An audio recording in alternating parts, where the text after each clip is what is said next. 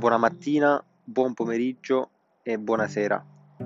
Eccoci alla nuova puntata. In questa puntata cambieremo argomento, quindi se prima vi ho parlato un po' delle mie considerazioni personali, questa volta parleremo di libri e in particolare di quello che secondo me è uno dei più grandi libri italiani. Il libro in questione è Padre Padrone di Gavino Ledda. Ora, per chi non lo conoscesse, Gavino Ledda è un autore sardo, un autore che ha pubblicato un solo libro, un solo libro negli anni 60 addirittura, che si intitola Padre Padrone. Un libro, secondo me, imprescindibile. E questo per due motivi. Uno, per quello che ovviamente è scritto, per la storia narrata, che è una storia vera, la storia autobiografica di questo Gavino. E dall'altra anche quello che ha comportato, secondo me, la pubblicazione di tale libro, quello che affascina davvero. Quindi parlando per, partendo per punti, iniziamo col dire il contenuto del libro, parlare della storia. La storia di questo ragazzo si chiama appunto Gavino e sua, in pratica è la sua storia autobiografica.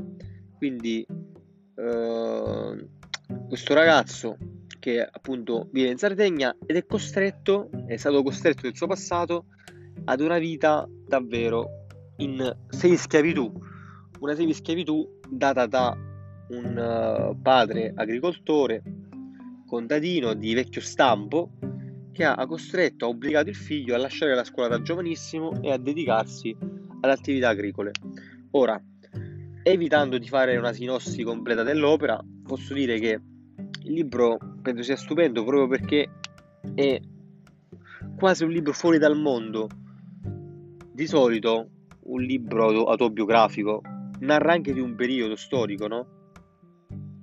Ma questa volta questo libro di Cavino Ledda, Padre Padrone, secondo me non parla di un periodo storico. Cioè, è come se Gavino Ledda sia veramente l'ultimo dei testimoni di un passato scomodo. Perché quello che lui racconta sono cose vere, ma quasi fuori dal tempo, fuori dalla, dal, dal, dal, periodo storico in cui lui ho vissuto. Perché comunque uh, lui ci parla appunto di una condizione di semi-schiavitù, una condizione umiliante. E questo è avvenuto negli anni, negli anni 30, anni 40. Sicuramente l'Italia a quel tempo era arretrata, ma non così tanto come appunto ci descrive il, il buon Gavino Ledda. Gavino Ledda quindi condannato addirittura all'analfabetizzazione, quindi non, non, in grado di parlare correttamente, eh, non in grado di scrivere, ha dovuto tutto imparare dopo, successivamente ha dovuto imparare a scrivere e a leggere. E quindi questa storia cosa mi ha insegnato? Cosa ti insegna? La cosa che veramente colpisce è che poiché quello che è narrato pare essere quasi medievale, quando ci sono dei pezzi in cui si fa riferimento ad attrezzi moderni, a cose moderne, quasi si quasi non ci si crede, ecco, quasi sembra fuori contesto. Ad esempio, quando compare una bicicletta, anche un semplice accendino. Per quello che è narrato, pare come se non dovessero esserci.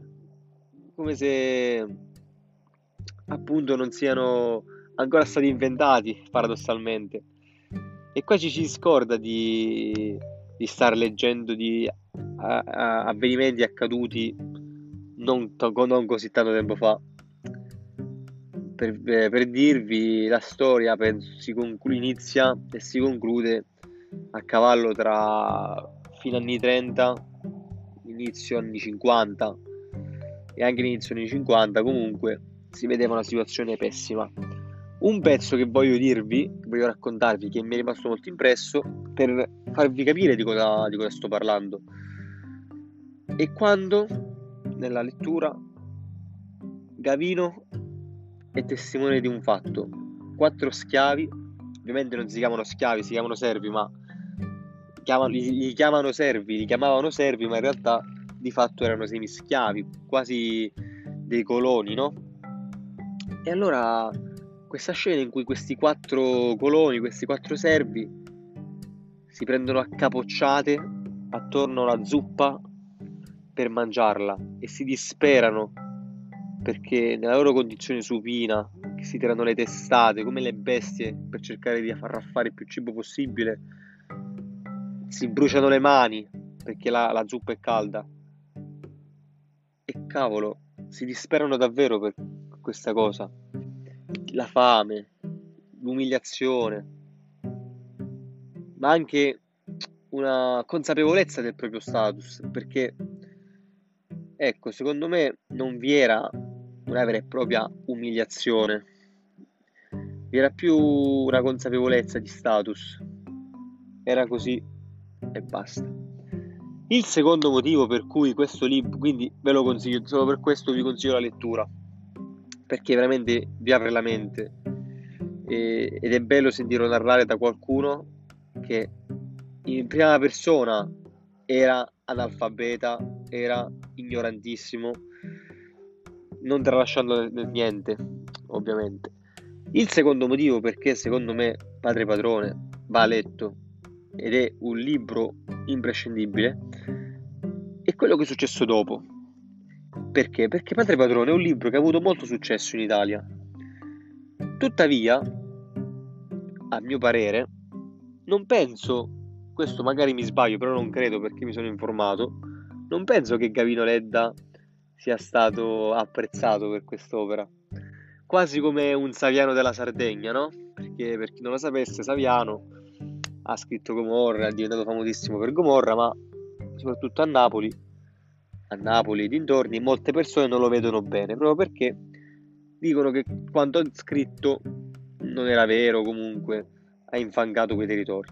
E io credo che per Gavino Ledda con Padre Padrone sia successa una cosa simile, proprio perché il suo paese, che viene tantissime volte citato, è uno dei protagonisti quasi addirittura di questo paese, se si, se si scava un po', si scopre che di Gavino Ledda non ne parla, non, non, non, che non ne parli nessuno, ma non vi è alcuna targa commemorativa, no? Si sa, nei comuni molte volte si tende a fare questo giochetto, nel senso se nasce una grande personalità si omaggia quella personalità. Pensate, una piccola parentesi, nel mio paese addirittura è stata intitolata una scuola una scuola superiore a uno che boh, nessuno sa chi è. Nessuno sa chi è davvero, eh. Quindi, vabbè. Chissà se un giorno anche a me dedicheranno una scuola, visto che la dedicano a chi non ha fatto niente. Non che io abbia fatto qualcosa. Comunque, chiuso la parentesi. Uh, dicevo, e quindi la cosa che mi ha colpito è che a Gavino Ledda non gli viene quasi riconosciuto quello che ha fatto, come, proprio perché ha mostrato una macchia indelebile. Io comunque anche, ho anche parlato con persone sarde, con, della provincia di Nuoro mi pare, e comunque si respira un po' questa diffidenza verso quell'autore. Infatti, e questa secondo me è una cosa che mi ha colpito molto, proprio perché lui ha realizzato una grande autobiografia, una grande inchiesta potremmo dire, no? Inchiesta tra virgolette, un grande libro, una grande storia autobiografica. Ma a che prezzo? Certo, sì, sarà sempre ricordato. Io letto il suo libro lo apprezzo, ma il suo territorio, tutta la gente che ha conosciuto, di cui ha anche buttato merda alla fine perché ovviamente lui ha da denunciare una condizione assurda, un'ignoranza assurda, una retratezza assurda in quella, in quella zona d'Italia. E dunque mi chiedo, ne sarà valsa la pena? Secondo me sì, e ha fatto più che bene. Comunque questa era la mia riflessione a riguardo. Vi consiglio di leggere Padre Padrone di Cavino Ledda, un libro bellissimo e arrivederci. Grazie per aver sentito questa puntata. Alla prossima.